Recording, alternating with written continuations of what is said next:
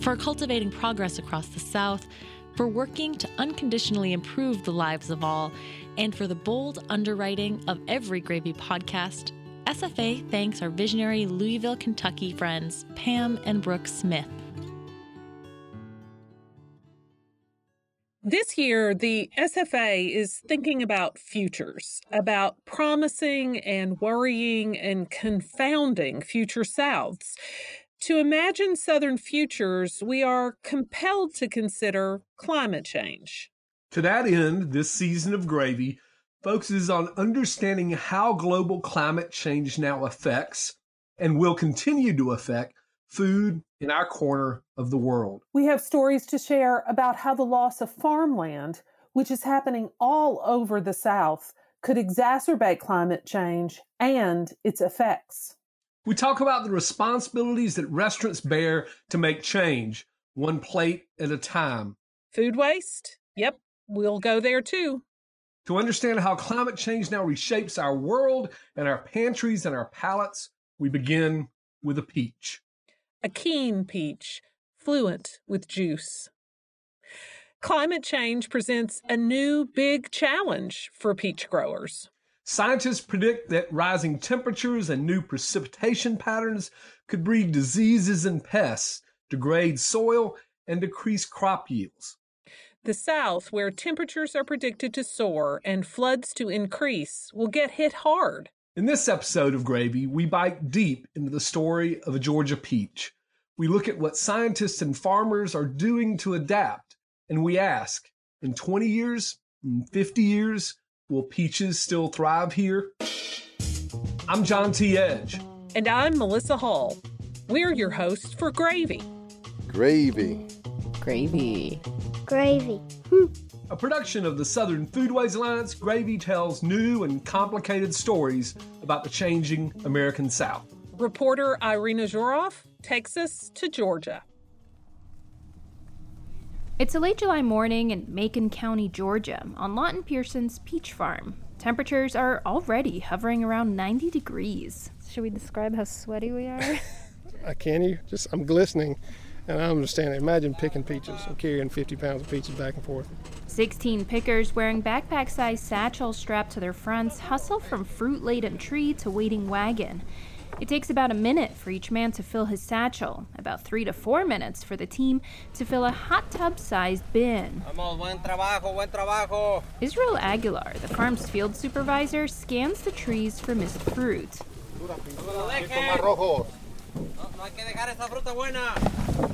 He's looking for peaches that are deep yellow with a red blush. That means they're ready for picking. Lawton says the peach variety they're picking today is called Flame Prince. It was developed to be a firm, high colored, late season peach, and it was selected for that. Before this, we had no peaches, like we would be done by now. We've grown used to having peaches in the store pretty much anytime we want them. But peaches are actually really ephemeral. Each peach variety is ripe for just about 10 days out of the year. To produce a steady summer harvest, Lawton plants varieties that ripen at different times, each cultivar filling a short block on his picking calendar. Right now, he depends on about 35 different varieties in order to harvest from May to mid August. Thousands exist in the world. The Flame Prince was developed in the late 1980s by a Georgia based peach breeder named Dick Okie at the U.S. Department of Agriculture's Fruit and Tree Nut Research Station in Byron, Georgia. In addition to filling a particular ripeness window, this peach does a few other things. For one, despite Israel's call to pick it yellow, it ripens to red, unlike previous generations of Georgia peaches. In the 90s, we had our retailers say, I don't, I don't care what they taste like, don't send them up here. These were completely yellow peaches. We can't sell them because California and um, the the breeders out there had established that red is ripe. If it's if it's not red, nobody wants it. They don't think it's right. So Dick Okie created red peaches. He made big peaches that thrived in Georgia's humid, hot climate. You can recognize his varieties because they all carry the Prince name. There's Blaze Prince, Scarlet Prince, July Prince, Sun Prince, Spring Prince, Gold Prince. The Prince name is an ode to his predecessor, Victor Prince. Each prince offers something slightly different. Together, they shape a lot of Georgia's modern peach production. But the peach is always a work in progress. You can always get better. And this this variety, good as it is, is not perfect. Peaches are native to China. They were introduced to this continent twice. The first time by Spanish colonizers in the 16th century.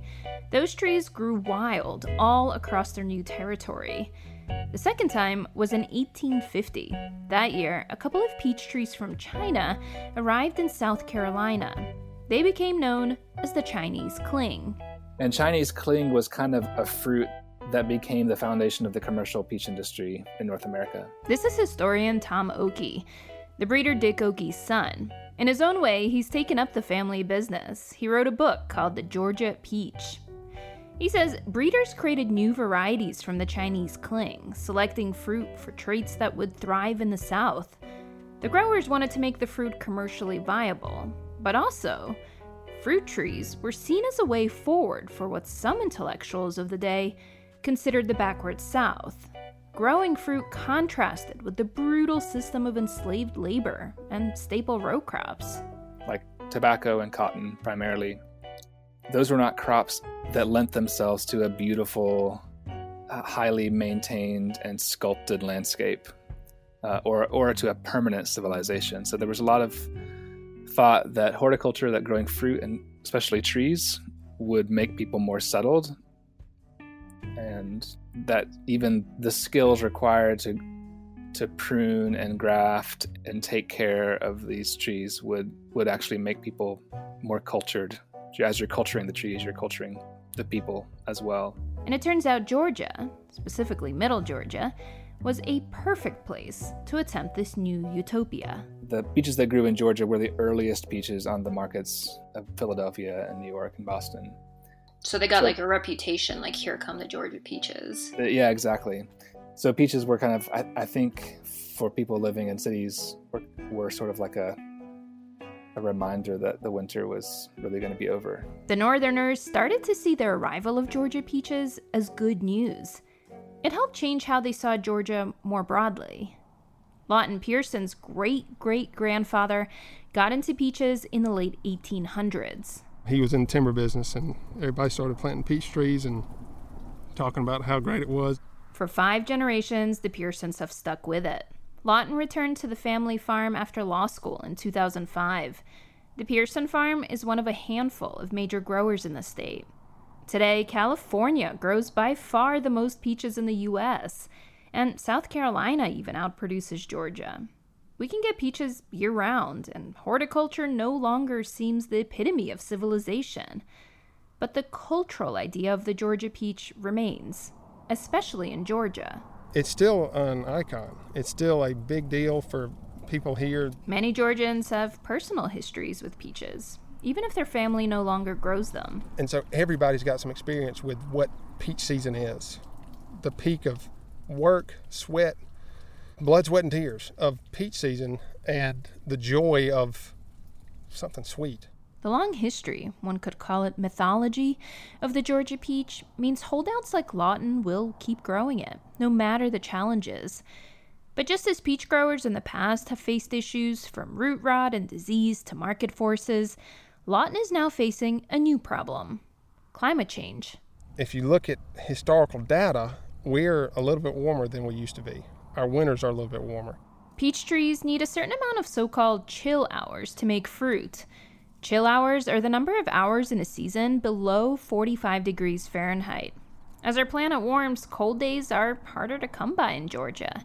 Since the 1930s, when data started being tracked in Middle Georgia, the number of chill hours has decreased 10% every decade. Lawton says to him, the changes aren't super dramatic. But a couple hundred hours makes a big difference to this tree. The Flame Prince, for example, needs about 850 chill hours each season. Some varieties Lawton grows need even more.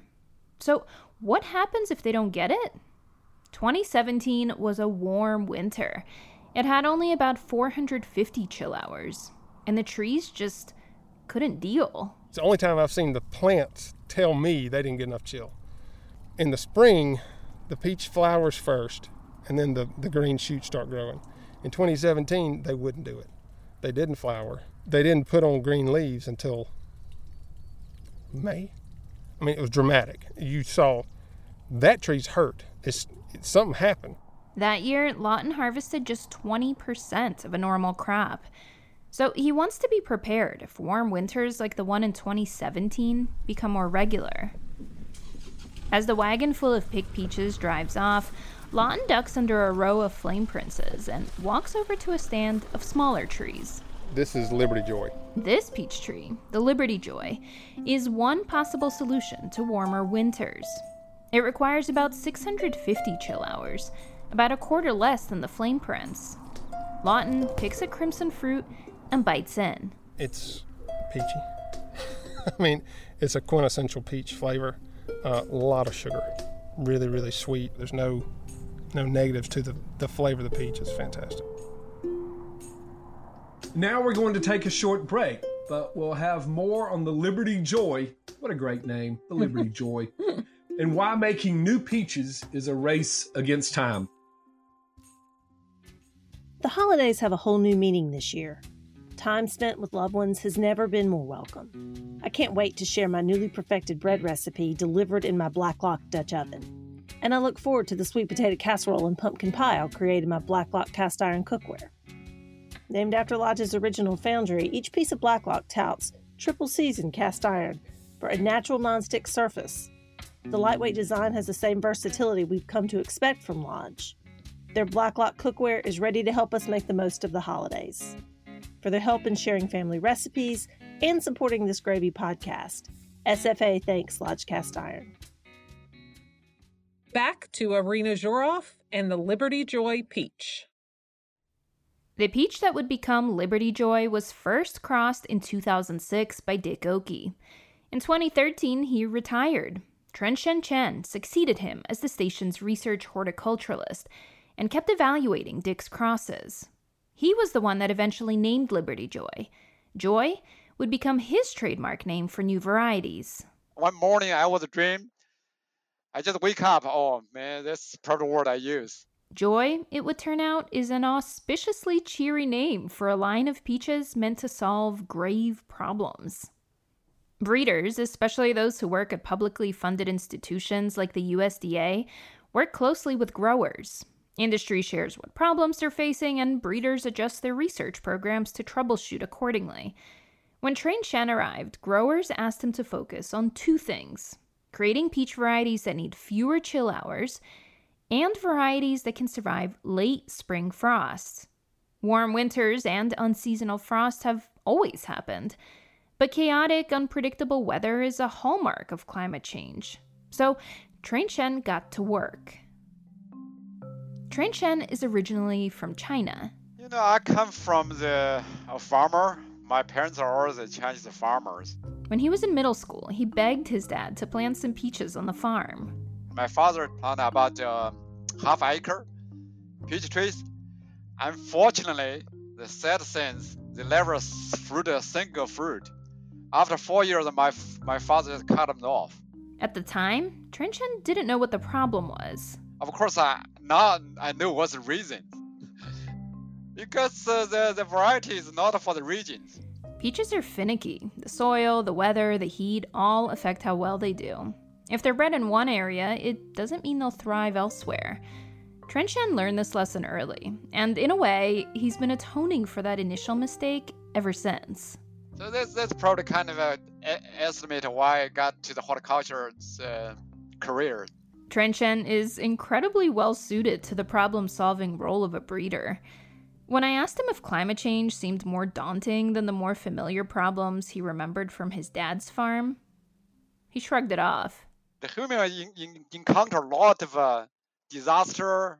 The human try to also find uh, a solution or adapt to this better things. For, for example, we provided two cultivars that maybe have a little bit better to this better weather condition. In 2015, a late frost destroyed much of the peach crop.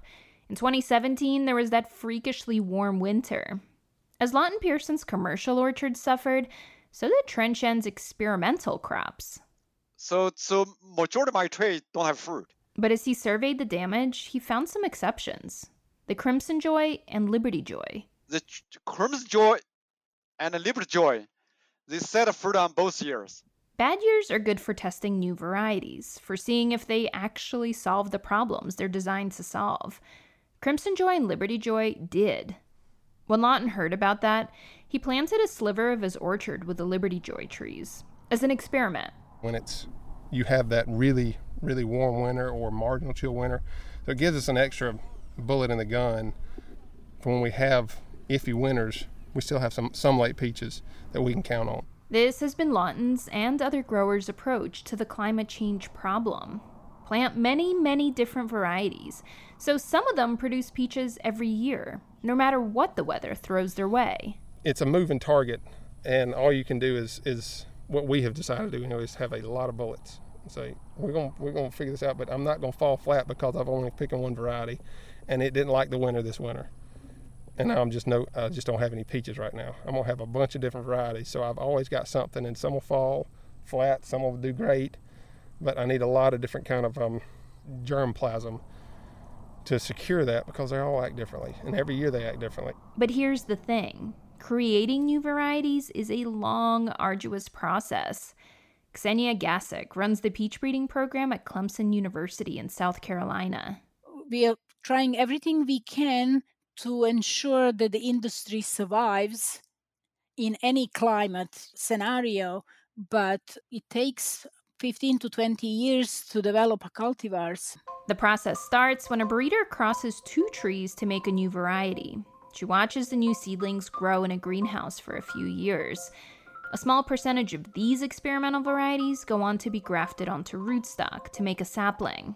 For a few more years, she evaluates the young trees. Then she picks out a small percentage of these and plants them in an actual orchard to see how they do under different conditions. From thousands of crosses, fewer than 1% of varieties ever actually make it into commercial cultivation.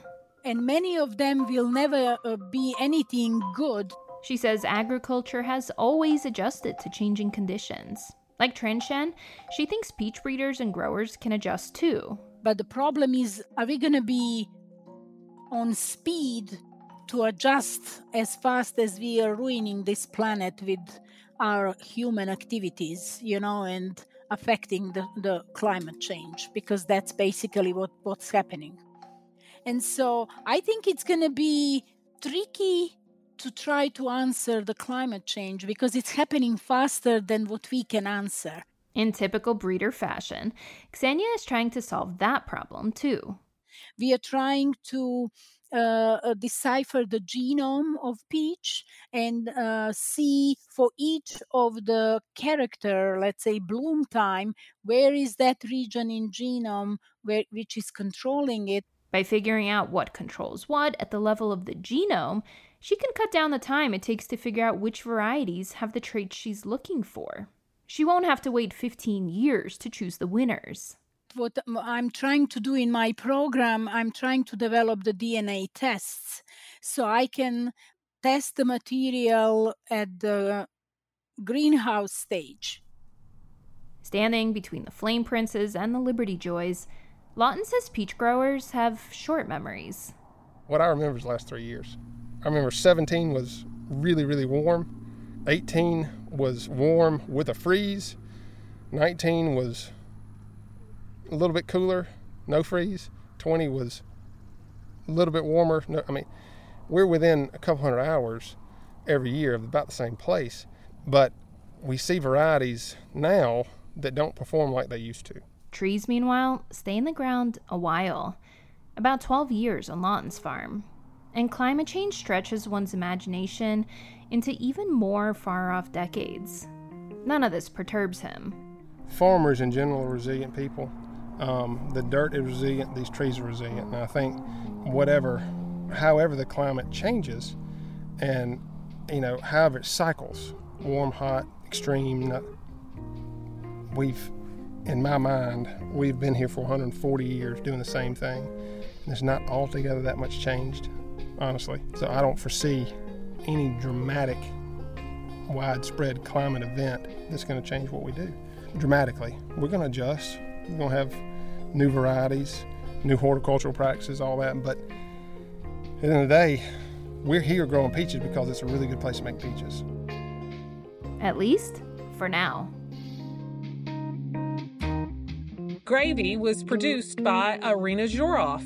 Special thanks go to. Ah, we thank Wendell Patrick for Gravy's theme music and Jazar for our donor music.